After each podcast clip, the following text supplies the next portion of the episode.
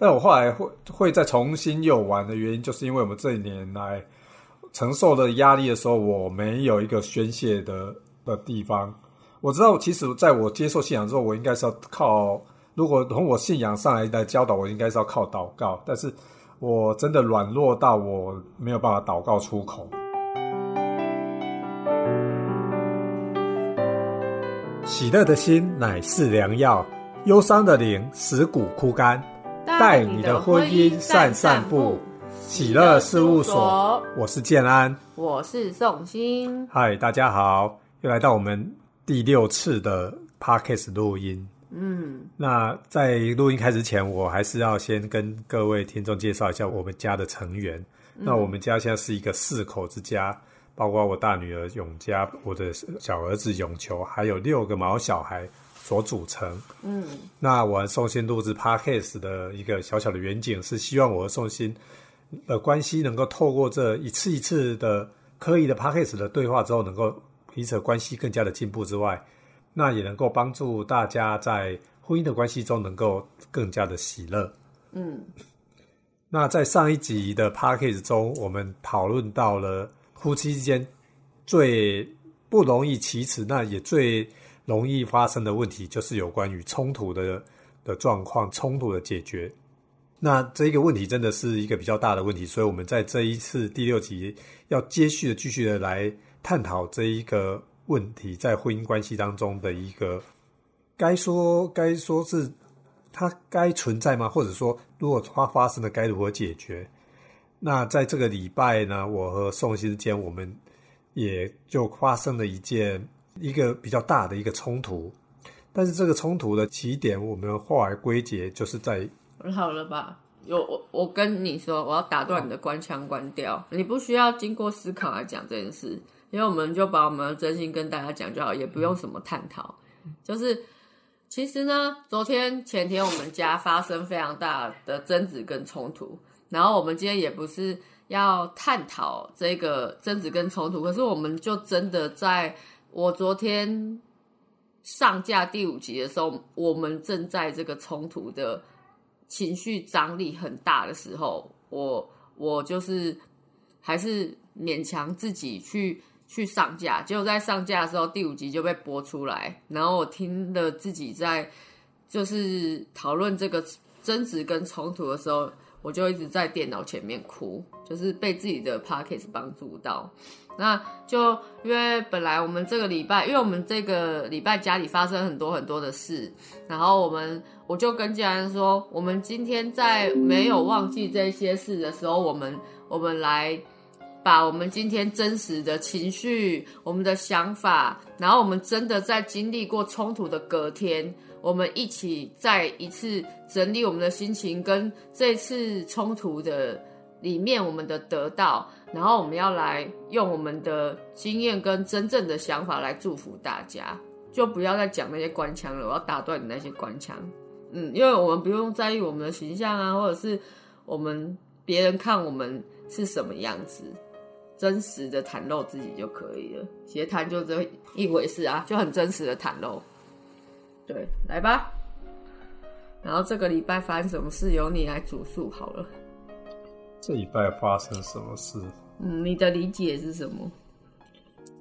我的理解就是彼此对对方的期待上的一个落差，还有认识对对方对对方在家家庭当中的一个角色的付出上面的认知的落差，所以导致我们有一个很大的争争执的爆发。嗯，那我就直接讲事件就好了，因为他哎奇怪，竟然就是非常喜欢讲官腔哎，他的脑子内建官腔的，就是这一个礼拜呢，就小球不小心，因为我一直以为他把他的宝可梦手游戒掉了，然后，然后这是我一直以来都很在意他人生当中有一个很大的问题跟困难，就是他有电动的这方面的成瘾就。然后我因为之前他打宝可梦就没日没夜的，然后都会跑出去啊干嘛？我真的超级讨厌他这样子。然后再加上就是之前的生活里面，他他就比较没有经济的压力，所以他就在这件事上就更加着力这样。然后后来我们来到这个新家的时候，因为我们家发生了很夸张的神迹的事件，反正这是题外话啦。反正就因为之前的几集都有跟大家说过，我们家就在搬家嘛。然后在搬家的时候，我以为这个改变就是包括他整个人生的改变，我们夫妻关系的改变。然后跟来到这个家的改变，当然也包括了他终于离弃了他多年的成瘾。然后结果小球就有一天，我在就是前天大前天我在晨岛的时候，然后小球就小球跟我说：“妈，你知道吗？”然后爸我在爸爸的手机里面看到宝可梦竟然还在诶，而且它被藏在。一个城市还是什么的里面，他被反正就被藏起来。然后当时候，因为我知道他的手机是我新买给他的，如果他有灌那个，绝对不会是之前留下来的，一定是刻意灌的。那有刻意灌，就一定是有玩。那所以我就发现了这件事。那当下早上我发现这件事的时候，其实我第一时间的。我第一时间还没有生气，然后我第一时间也还没有太多的情绪，因为当下可能就是被车祸撞的第一现场，就也还没有太多的想法。可是我当下是还没有发脾气，也还没有生气起来。但我一直告诉我自己说，因为不要就是这个改变，我们来到新家改变，要包括不管现在有没有改变。但我希望我自己的改变是要包括可以做得到饶恕这件事，就是宽恕这件事，因为这是我可能很难的改变。然后，但是我先提醒了我自己。然后后来经过一整天呢，嗯，我本来的想法是这样，可是后来我发现我渐渐的做不到，因为我接下来的想法就是，因为我后来因为这件事情对我来说打击很大，它最大的打击就是。我我们这一整年来，我都一直从早上五点起来晨更，然后我就要非常努力的，然后去做早餐，然后对齐我们的财务目标，我们整个家庭建立的蓝图，跟我们所有改变现状的那一些被制定出来的那些目标，我是拼了命，像没命似的这样去达成，就是。再怎么讨厌的事，再再怎么做不到的事，我都会勉强自己。所以，我一年来我过得很辛苦。可是之前我都有分享过嘛，我过得很辛苦，但我甘之如饴。可是没想到。就是我发现我的队友并没有像我这么甘之如饴，他竟然就是还在做他之前就有生活里面我最讨厌的那件事，所以我第一个感受就是我被背叛了。那我是白痴吗？那我为什么要一个人守着这一个这一个这个约，或者是这个一起要去朝向目标的力道？然后我没命似的工作，或者是没命似的去做这些家务，或者是或者是省钱，或者是那我为了新家做出的改变，包括我想要做到饶恕这件事，又又怎么会值得？还是说，其实我做错决定？我就开始这个想法一增生就没完没了，然后。我当下已经制止不了，我所有的想法都朝向我自己认为的解法，就是应该要走回我本来四十岁那一年给自己立下，就因为我那时候要离婚，最大最大最大的理由就是我已经再也受不了他背着我，就是一定会去打电动啊、干嘛的这些事，因为他。他的那个整个时间，他的人生的目标都不在这个现实的世界上，对我来说是一个很大的痛苦。然后我真的看看不下去他这样过他人生的方式，我打算不再看。所以我来到新家，我仍然要承受这个的时候。对我来说打击很大，因为他仍然又一样，就是他又要背着我，然后一样又是去打电动。原来是这样，尤其再加上说上个礼拜我很辛苦，就我一个人一天呃两个小时之内要做出七十七个便当，其实后来是八十个，然后我都是为了要赶快打拼到我们这个家的蓝图，所以我就觉得我好像被落下了，我很孤单，我是自己一个人，所以。我就发现到我所有所有所有的心思，它很像那种，它很像一个食物打开包装，然后放在那里，然后放在一个很容易滋生菌种的潮湿环境里面，然后那个那个细菌很快就蔓延了，不管我要不要，不管我有没有给我自己打过预防针，我那个委屈跟那个委屈衍生的，我习性就是我针对一个问题，我一定要有解法，可是我的解法已经是直接，就是我在我非常不好的状况之下，我的视线很窄化。可是，在这个窄化的视线跟想法里面，我已经下定决心，这就是我当时候的困境。然后后来，因为全部的小组家人哦，我们我们基督徒有，就是组内的，嗯，这又太术语，就是我们基督徒都会在在一个教会，或者是跨教会也会有，我们在呃。真实的生命里面会有一些人是一起聚集，然后组成一个像家一样，然后在里面我们是家人，我们就会彼此祷告这样，然后我们都是用祷告彼此扶持，所以在我们争吵的的第一时间，然后我很不好的时候，然后大家都开始为我们祷告，然后因为那时候我没有发现，就建安就坐在。暗处，因为我们吵架，啊，建安很伤心，他没有打开灯，他就坐在暗暗的地方。可是我不知道他听得到我跟他们讲我发生的事。可是因为我很久没有那么难过了，然后我也很久没有那么沮丧跟绝望，然后所以我是哭着讲我的景况给大家听。然后全部的小组的就没有全部啦，就是导读小组的家人就一起在线上祷告，家人也都在哭这样，然后。他们他们在哭，但我没有想到，就是我的我我站在我立场的看见，其实就很伤建安的心，因为其实他虽然还打着宝可梦，但是其同一个在打宝可梦的人是不一样的人，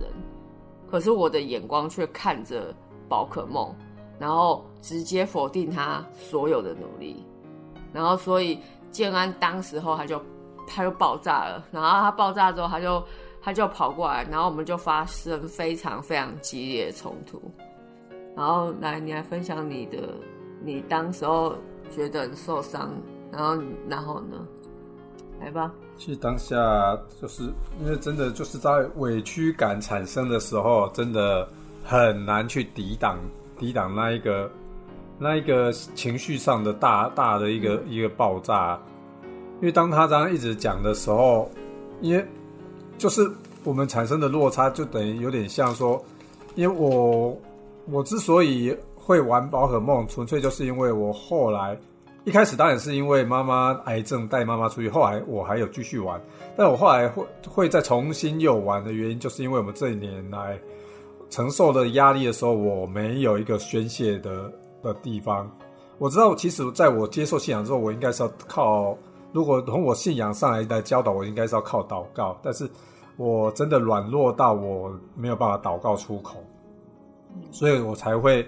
才会在在那上面才又又回去玩宝可梦了。那其实这个落差点就在于说，当下他直接因为我又玩了宝可梦，就否定了我在这个家，我在这个家我也一样是是一直的在省吃俭用，一直在。付出有什么好的，我都是优先给他们。我我自己就是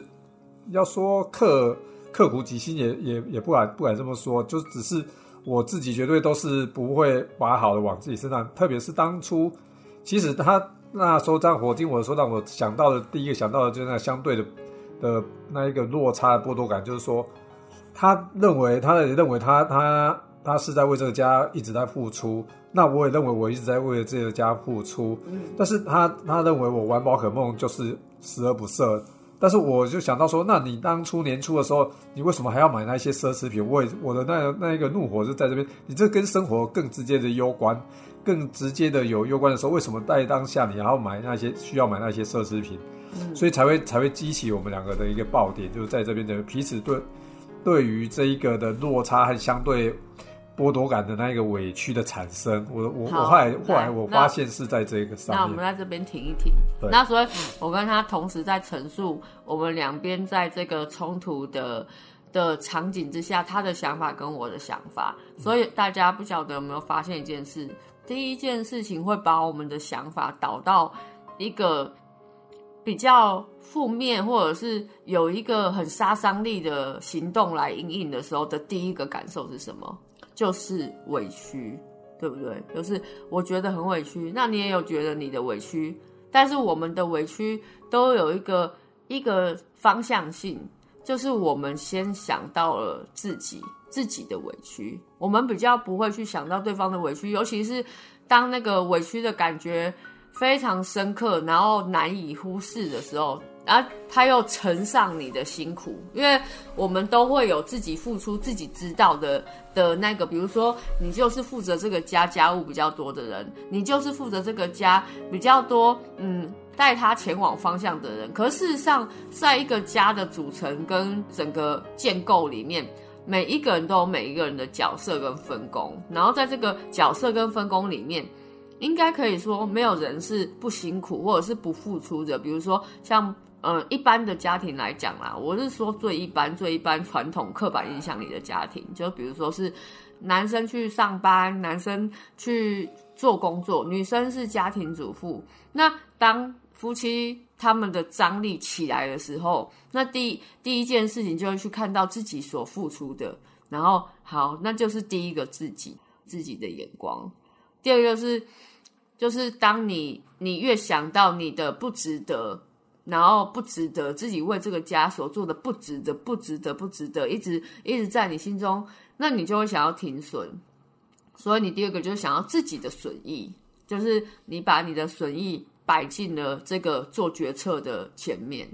所以当我们所有的朝向都是自己的时候，你的判断就会变得非常的窄，就是而且再加上情绪的张力，我就想到在。嗯，这一次爆发冲突的第一时间，然后那天晚上我很不好，我不想要回家，我也不想要看到建安。我我下了班，然后我就我就我本来想要去外面住一个晚上，但是因为我花不下那个钱，我真的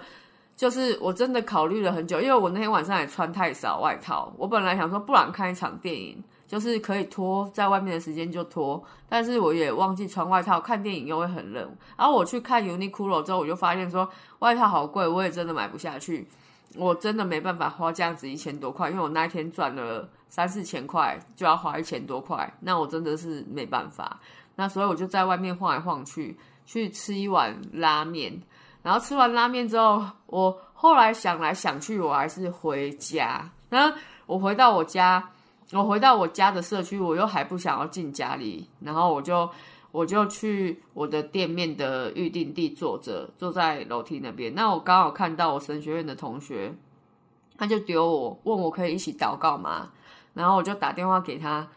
然后他跟我讲的事情，其实也就是他他面对到感情跟他们要面对到婚姻。就是进入婚姻之前他的不安，然后还有他的他的想法，因为我们两个的另外一半的个性都有点比较像，就是嗯，女生比较强势，女生比较有想法跟有行动，但是男生是比较属于配合跟比较嗯比较嗯，就是比较 如果以强弱强度来说，就是女强男弱这样子的一种组合，所以我们那天晚上。就在聊这个，然后因为我还没有把我的困境告诉他，但那天晚上我非常非常的难过，也非常非常的绝望。然后，但是我听他的分享跟他的想法的时候，我就先想到说，其实光是要进入婚姻就已经很不易。然后我就有另外一个观点是在我的窄话里面被长出来，就是嗯，他们是要进入婚姻之前的夫妻，那我跟建安已经是。走在婚姻里面十几年的夫妻，我们已经经历，我们一起一起经历好多好多事。尤其如果之后有空，我会再录其他集分享我们家遇到重大事故。但是，就是在我跟建安一起走的这么多路里面，竟然有一根压垮骆驼的稻草。但是如果那一个骆驼它的肌力再好一点，或者是那个骆驼有休息过。那是不是稻草就不至于可以把它压垮？所以当下那个那个好，就是在树林里面的好肢体，就我们就一起祷告。然后我们在祷告的时候呢，嗯，我就我就有其他的想法，因为那个他就跟我说，其实每一个人，他有听，他有说，他跟属灵长辈有一次，在他面对面对，就是他另外一半也是情绪张力很大的时候，他去找属灵长辈诉苦，然后属灵长辈就跟他说，就是每一个人的生命不一样，然后每一个人的生命他可以承受的那个。情绪的张力也不一样，他对情绪的表达不一样。说啊，但是因为我们只有自己可以作为一个参考，我们常常拿着自己的词在量别人的东西，嗯，所以就是他就跟我分享那一次，他就这样，然后属灵长辈就说要让他有留一个空间，让他可以去发展他的情绪张力，就有点像是像小苏打碰到水，他就可以起泡，然后但是最后会消泡。要要留个要留个空间，不然如果那袋子太小，它当然就会爆炸。那我觉得他给我的那个建议就当晚很帮助我，因为其实我们的两个另外一半很像的时候，他也大可以跟我一起说着，对呀对呀对呀，我们的苦处就是我也是这样的苦处，我也是这样的苦处。可是当我第一个诉苦的时候的。对象他并没有那样告诉我，然后他告诉我他当时候怎么被安慰的，就是，然后我听了他被安慰的安慰，我也觉得很安慰。这句话很饶舌，所以第一天晚上呢，我的情绪就有被顺过，然后我走回家的时候，我就已经缓一缓，就是我至少有缓我第一口气，然后隔天早上。又又就是跟属灵的家人一起祷告，所以他们一起为我在哭的时候，我又缓了我的第二口气，因为他们给我很大的温暖跟鼓励，一直以来都是这样。那我觉得在夫妻的关系里面，常常会有一个困境，是在于这是算家丑，蛮难对别人诉说。然后你真的，因为你真的在，比如说要讲要讲。婆媳的事啊，要讲要讲家族的事，或者是讲对方的事。你在很生气的时候，你的陈述往往都应该摸着良心讲，都知道说，嗯，其实那不太客观啊。就是那个就是你当下发生那件事，甚至在我属灵家人打来的时候，刚好建安在爆炸，他情绪张力最大的时候，他就有亲耳听到他发出来的那种非常愤怒的怒吼，这样。但是因为我了解建安更多，我知道，我知道，其实这不是他的全貌，这不是建安的全貌，这只是，这只是那个当下他唯一可以选择的方法，就表达的方法。然后他是一个压抑的人，所以他在他最他最不好的时候，他的表达，那他想得到的方法就只有这个，所以。刚好就是好巧不巧，可是如果那一个安慰我的人，他会他会因为这样就直接说哇，我觉得你一定要离婚呢。我觉得如果这种这已经算是言语暴力，或者是他这个人的情绪是很失控，或者是他有暴力倾向，我觉得你一定要离婚。如果他被切这个片来看，那也可以。但我觉得一个人他在看事情的时候，就是。如果都只能被窄化的这样子用这样子的切片来看的话，我相信你当初就不会跟这样的一个人走进婚姻，或是你也可以说你不是，就是你当时候不知道。可是我觉得随着每一个人他在遇到事情，或是你们因为人生很长，不要不是只说女生或是男生，女生或是男生，就是。原生家庭也不一样，然后个性也不一样，常常人在面对自己的痛苦，或者是他的难关，就真的就是没办法比较那个痛苦的痛的感觉，痛觉，或者是那个难关，就好像一个一个女人在惨痛一样，那个就是每个人都会生小孩。但是每一个人都没有办法真真正非常精确的告诉你那个生小孩的 SOP 是什么，或者是你在你的孕期里面会遇到什么。生气跟夫妻的争执、跟吵架、跟和好，都是一件这样的事。然后在这整个过程里面，我觉得昨天就在这一次的争执，我觉得我最大被帮助在。听见我自己 podcast 我在哭的时候，其实并不是被我第五集安慰到。我听到建安的声音，然后我想到我们在录 podcast 的时候，我们曾经谈论过两件事情，是我们从来没有谈论的，一个就是蓝图，然后一个就是幸福。然后我就突然想到，在第一集要录幸福的时候，森林提醒我说，一一段婚姻里面不是为了解决问题而存在的。那理所当然，我们我们我们现在发生了这这个冲突，我们仍然可以想得到的是解决我们目前的问题，来面对这个冲突，还是我们变成我们要把我们的幸福补回来，或是去朝向我们的蓝图来面对这个冲突？它是两个面向的，因为如果我只为了解决。健安成瘾的问题，或者是他那个他的压力源到底是什么？为什么他就可以有一个压力的出口？我我我为什么就没有？因为我一我一开始我的困境就在这，为什么你可以有？为什么我就那么吃苦，我就没有？然后我就对他产生一个比较或增进的心情的时候，我只想解决这个问题，我只想解决这件事情在我们婚姻当中的问题，那我就会取舍掉我跟他要跨过。这个解法，不管什么解法，我们要朝向我们的蓝图才对。所以后来我冷静下来，然后我在我昨天还是就工作，因为我最近的我公司刚下柜位在西门红楼，然后刚好在我昨天顾红楼柜位的时候，就有一对夫妻，然后那个男生他们也是做生意的，然后那女生很可爱，她就。她就要买什么都会叫她的老公一次，老公就会，她就说：“老公，我可以买这个吗？老公，我要买这个打你可以吗？”或是她就是老公老公在那边叫，然后因为那时候我跟家人刚好在吵架，然后我就觉得我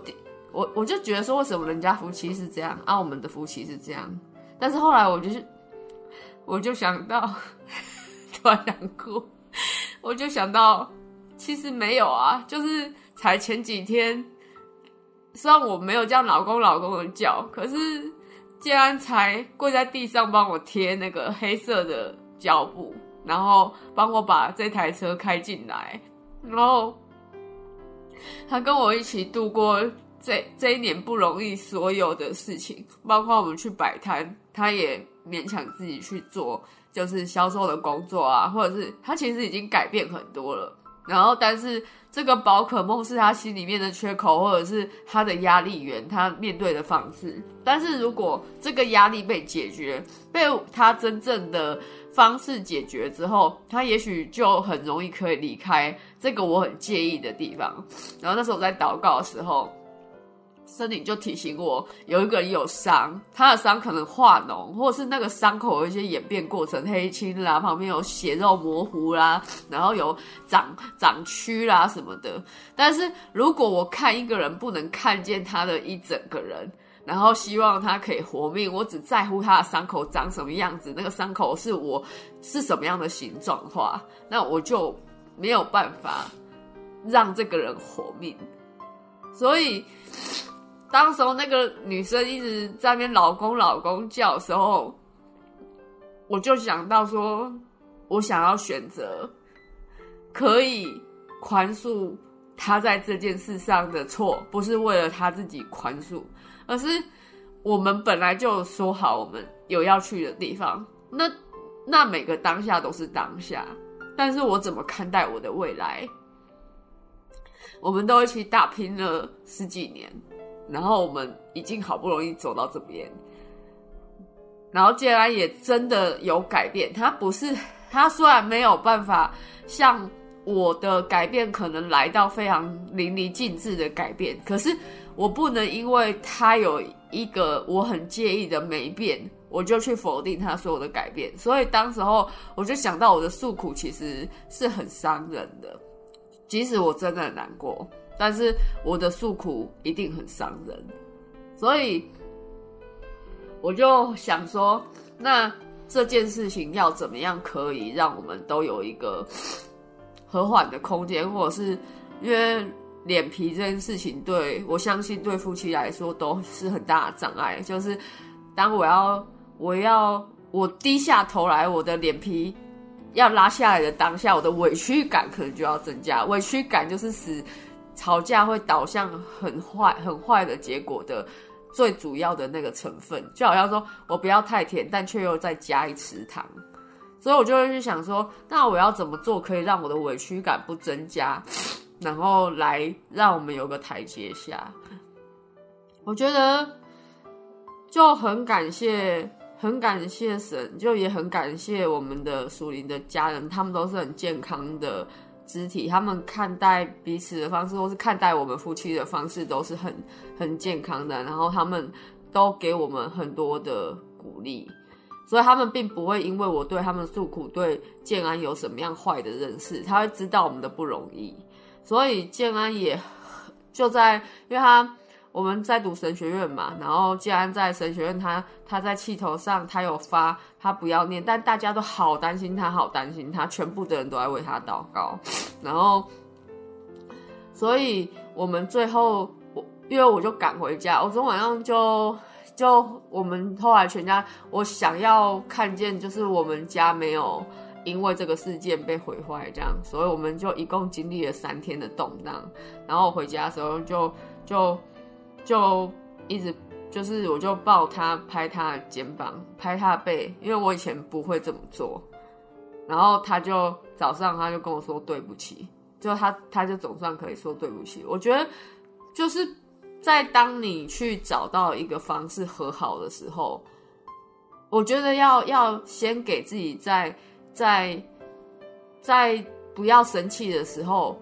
找到一个方式。和好是你做得到的，就在你有理智的时候，然后要常常给自己这样的资料库跟一些想法，因为你的做法一定都建立在这个想法的上面。所以，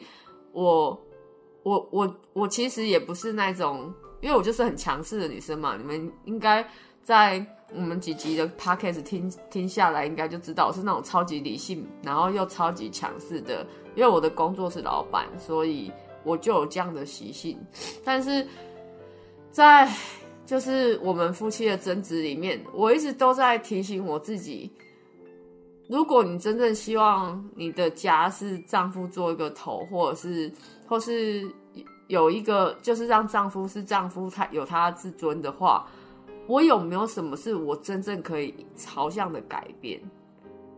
也许不是去要求他，我就是要求自己。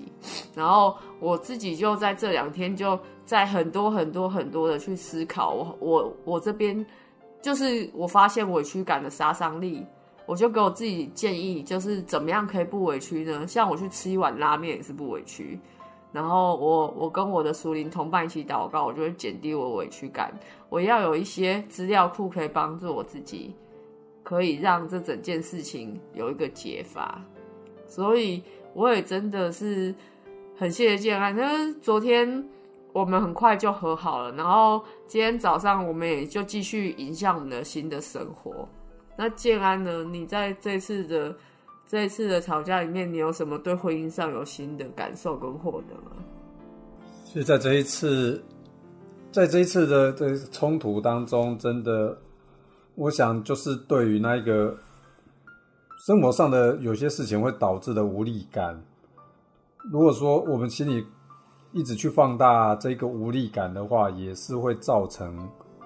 冲突越越发不可收拾的一个一个因素。那我在经过两天的沉淀，的确我有做错做不好的地方，但是因为在当下。委屈感作祟，还有那一个无力感的压力的之下，我没有能够承受得住，所以我我的情绪就失控了。但是，在要如何让我们在生活中减低那一个委屈感和减低那一个无力感，真的对我来说还还需要很大的一个学习的空间。那我也必须老实的说，我在这一次的冲突中。我我真的不是一个好，我没有做了一个，我没有做一个好的榜样，也没有做一个好的示范给我的小孩。那对于我和用心在在这一个新的生活中的蓝图和和愿景的朝向，我自己认为我也是一直在朝向，只是说我可能目前的目前的进展没有像他来的这么直接这么明显。对，因为我要做的事是关于人的事。嗯，那对我来说，这这不只是我过往陌生的东西，嗯，那也是一个对我来说是一个很大的挑战。那等于说，其实我我相信神也是借着这一个过程中，一直在要调整我和宋鑫，也要修复和宋鑫的关系。因为坦白说，我在过往只要爆发冲突的时候，我会想到，就是我会想到说，他并不是真的爱我啊，他并不是真的，他随时想着要离开我，那导致我就会那不止不安全感，不止委屈感，不止不不安全感都都跑出来了。所以更让我这就是我让我发现，你看我。不知道怎么去爱，有爱不下去的最大的一个原因，就是在于过往被背叛的经历，导致我一听到这样的一个一个一个一个回应的时候，我就会开始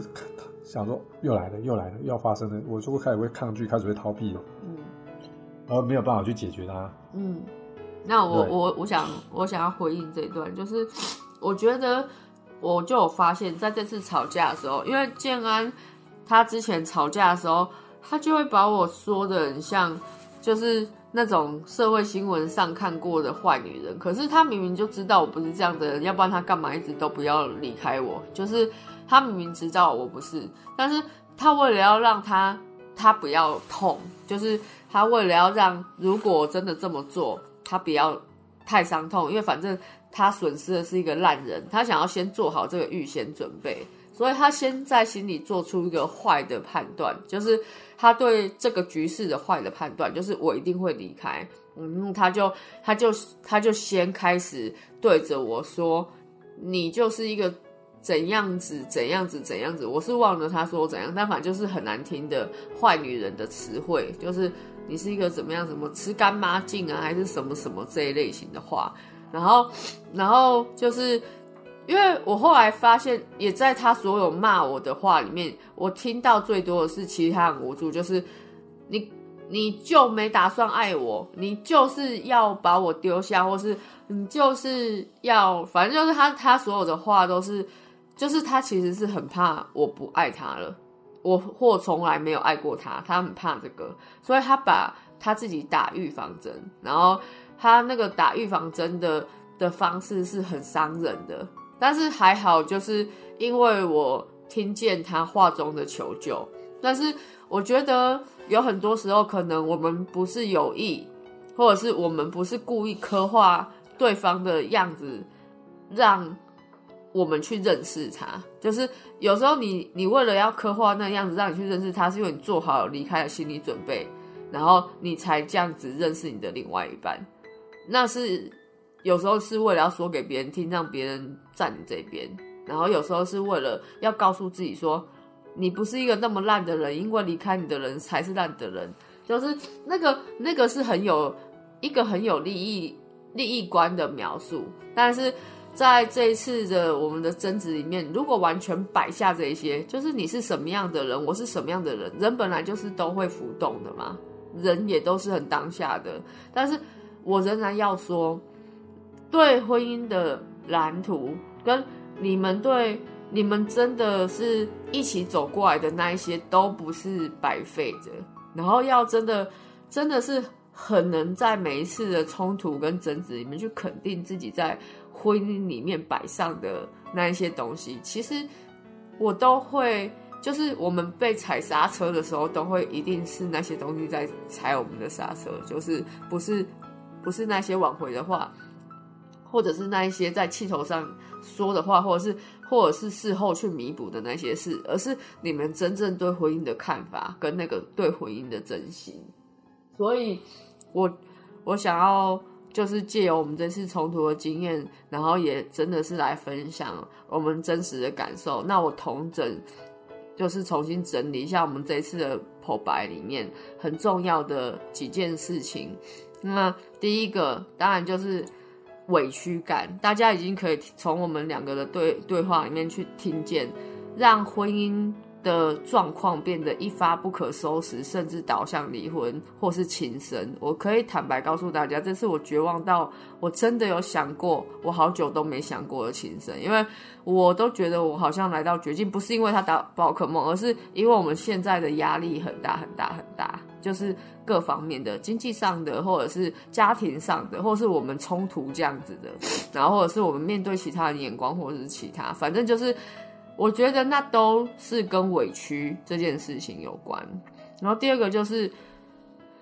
嗯，有没有蓝图？你的婚姻的蓝图真的对一段婚姻很重要。第三个就是，你有没有平常的时候就有办法去有很健康可以对谈的朋友？男生也要有，女生也要有，因为我发现男生很不容易有一个可以。把自己的情绪抒发的出口，因为男生比较压抑，然后跟比较有自尊的问题，很难会去对外人陈述自己的就是脆弱的点。有就像我们做婚姻协谈以来，几乎都是太太他们很想很想要来做婚姻协谈，但是老公就会比较。就是老公通常都会拒绝这个提议，所以男生有没有一个生活上的好的朋友，或是可以让自己在这段婚姻？因为其实说实在，面对人与人之间，其实很多时候是很无助的，尤其是你你最爱的人，然后这整件事情攸关你的人生的时候，但是那个心态不能是说为了寻求一个同理或者一个同温层的一个那个，而是对对对啊，所以。一个可以给你很健康建议的朋友真的很重要，或是一群，然后是，或是干脆就做婚姻协谈，就是你去找一个人可以讲，然后很很用很健康的方式去把你的情绪张力可以输掉，然后这是一个，然后另外一个就是有没有一个和好的方法，有没有一个你可以安慰你自己的方法，跟面对你自己压力的方法是好的方法。然后跟怎么样在生气的时候不把自己的眼光窄化到只剩自己，因为如果你只能看见自己，你不能看见通盘或是其他人或是利害关系，或者是这整件事情或他他的付出。我觉得平常我们在存那个婚姻的存折、感谢的存折、赞美的存折、付出的存折，其实也很重要。我觉得在评判一件事或者是。不要让任何一根稻草去压垮骆驼。那个骆驼平常就要清理自己背上的重担，然后那个骆驼平常就要锻炼好自己的体力。那个骆驼本来就是生来载重的，它不会是被一根压压垮，就被一根稻草压垮的才对，而不是你就是每次都只能说这就是压垮骆驼最后一根稻草。那之前累积的东西是怎么回事？是不是可以在？对，平常就是要把你的关系要整理，然后不要等到最后一刻才爆了这样。然后我觉得这是我们这次在面对冲突当中，然后可以分享给大家，也拿来祝福大家的。那我真的很希望我们的分享。就是，其实真的很帮助我们自己啊！我昨天就是被自己的 p a c k a g e 挽救了一次的婚姻这样子，然后，所以我今天特别就是再试着做一次。那我们一起，我请江安来为大家的婚姻做一个结束祷告，来吧。现在主耶稣，我可是赞美你。婚姻是你设立美好的关系，虽然我们。人把他常常是活得坑坑巴巴，嗯，还有很多的很多的我们的自己认为的一个压力和一个苦楚在里面，但是其实它不应该是这样的，嗯，我们应该时时的能够去检视我们彼此之间有什么可能可以在还没有衍生出大问题的之前就可以被。两个人互相的讨论，可以可以处理，可以找到一个共同可以接受的解决方式的一个一个一个沟通的模式来处理可能自己认为的问题，而不要用自己个人单方面的的想法来判定。嗯，这主啊，这应该就是两个人在一起会大于一个人的一个关键，不是靠我们自己一个人自己，而是要跟我们我们自己的一个伴侣、我们的伙伴、我们的我们的另一半，能够是发展出一个同一方向、同心合一的这一个方向来解决所遇到的问题。嗯，是主啊，我也透过这一次这一次的冲突。能够知道说，我们不应该都只是着眼在自己的付出，而而就忽略了对方的付出。这主啊，我们不应该一直放大自己的付出，而忽视了对方的付出。这是我在这一次的冲突中最大最大的一个最大最大的一个领受到的一个部分。那求主能够让我们每个人的眼界都是放眼在彼此之间，而不是在自己，不是只完全只在乎自己，完全只在乎自己。这主啊，那也就将所有夫妻之间他们所遇到这样情况的时候，能够让他们都能够彼此间能够愿意，能够愿意对，特别对男生来说，男生真的很难，男生真的很难去说出他心里的的那一些难处，常常都会想说自己要扛下来，自己要扛下来，但是当扛不住的时候就爆了。对，是主啊，这也是一个需要被排解的男，特别是在在。丈夫或者是在男男朋友这方面，这一个这一个问题是需要被被提出来讨论的，不是该被忽视，而不是说男人有泪不轻弹就把他压抑下来，而是该适时的在他还没有变成无法承受的时候，就应该要被提出来解决。那就是要真的要可以求救，要可以求救，愿意求救，这真的是一个很大的一个提醒。这主要，那我们就将所有夫妻之间的，就是在面临这个关系的时候，都他们都能够勇于的向对方求救，而不是透过爆炸的争吵来来抒发、来发泄，而是能够事先的先透过求救的方式来宣泄掉这些可能引而未报的问题。主要，那我们就将今天的这个 p a c k a g e 也就交在你的手上，那将所有。所有听众的关系也都交在你的手上，由你来保守，由你来带领他们，能都能够敞开他们的心，对另一半敞开他们的心，而不再有隐藏。感谢主，以上奉祷告是奉靠主耶稣圣名，阿门。阿门。那我要为大家祷告。主要有很多时候，我们没有一个人是没有伤的，在婚姻里面，尤其是因为我们在婚姻里面常常是赤身肉体的，我们要坦诚自己的原生家庭、自己的伤痛、自己的爱、自己的过往。主要在这个这个非常赤裸的状况，其实是又增加自己的不安全的。但是主要求你帮助我们，尤其是在那个一个非常嗯战火连天的那个状态下。我们在看待彼此的方式、眼光，有更多是被建立起来，不建立在自己的伤害下的。主要求你帮助我们在看待对方的时候，不把那个伤害作为眼镜戴在我们的眼睛上，然后套用自己的伤害去去成为对方的伤害。主要求你帮助我们宽恕，使人得活，帮助我们有。办法去做到更多的宽恕，帮助我们可以去抒发掉自己那个委屈的感觉。主要那个委屈就好像让那个叶子生病，我们要把那个枯黄的叶子修剪掉。平常就要做这样子的事，跟这样的预备。求你真的帮助我们，也祝福我们在每一段婚姻里面，每一段婚姻都要去看见它的可能性，它可以走到最后的可能。要留一条活路给彼此，主要有很多时候我们会用我们自己的眼光就看见没有活路走了，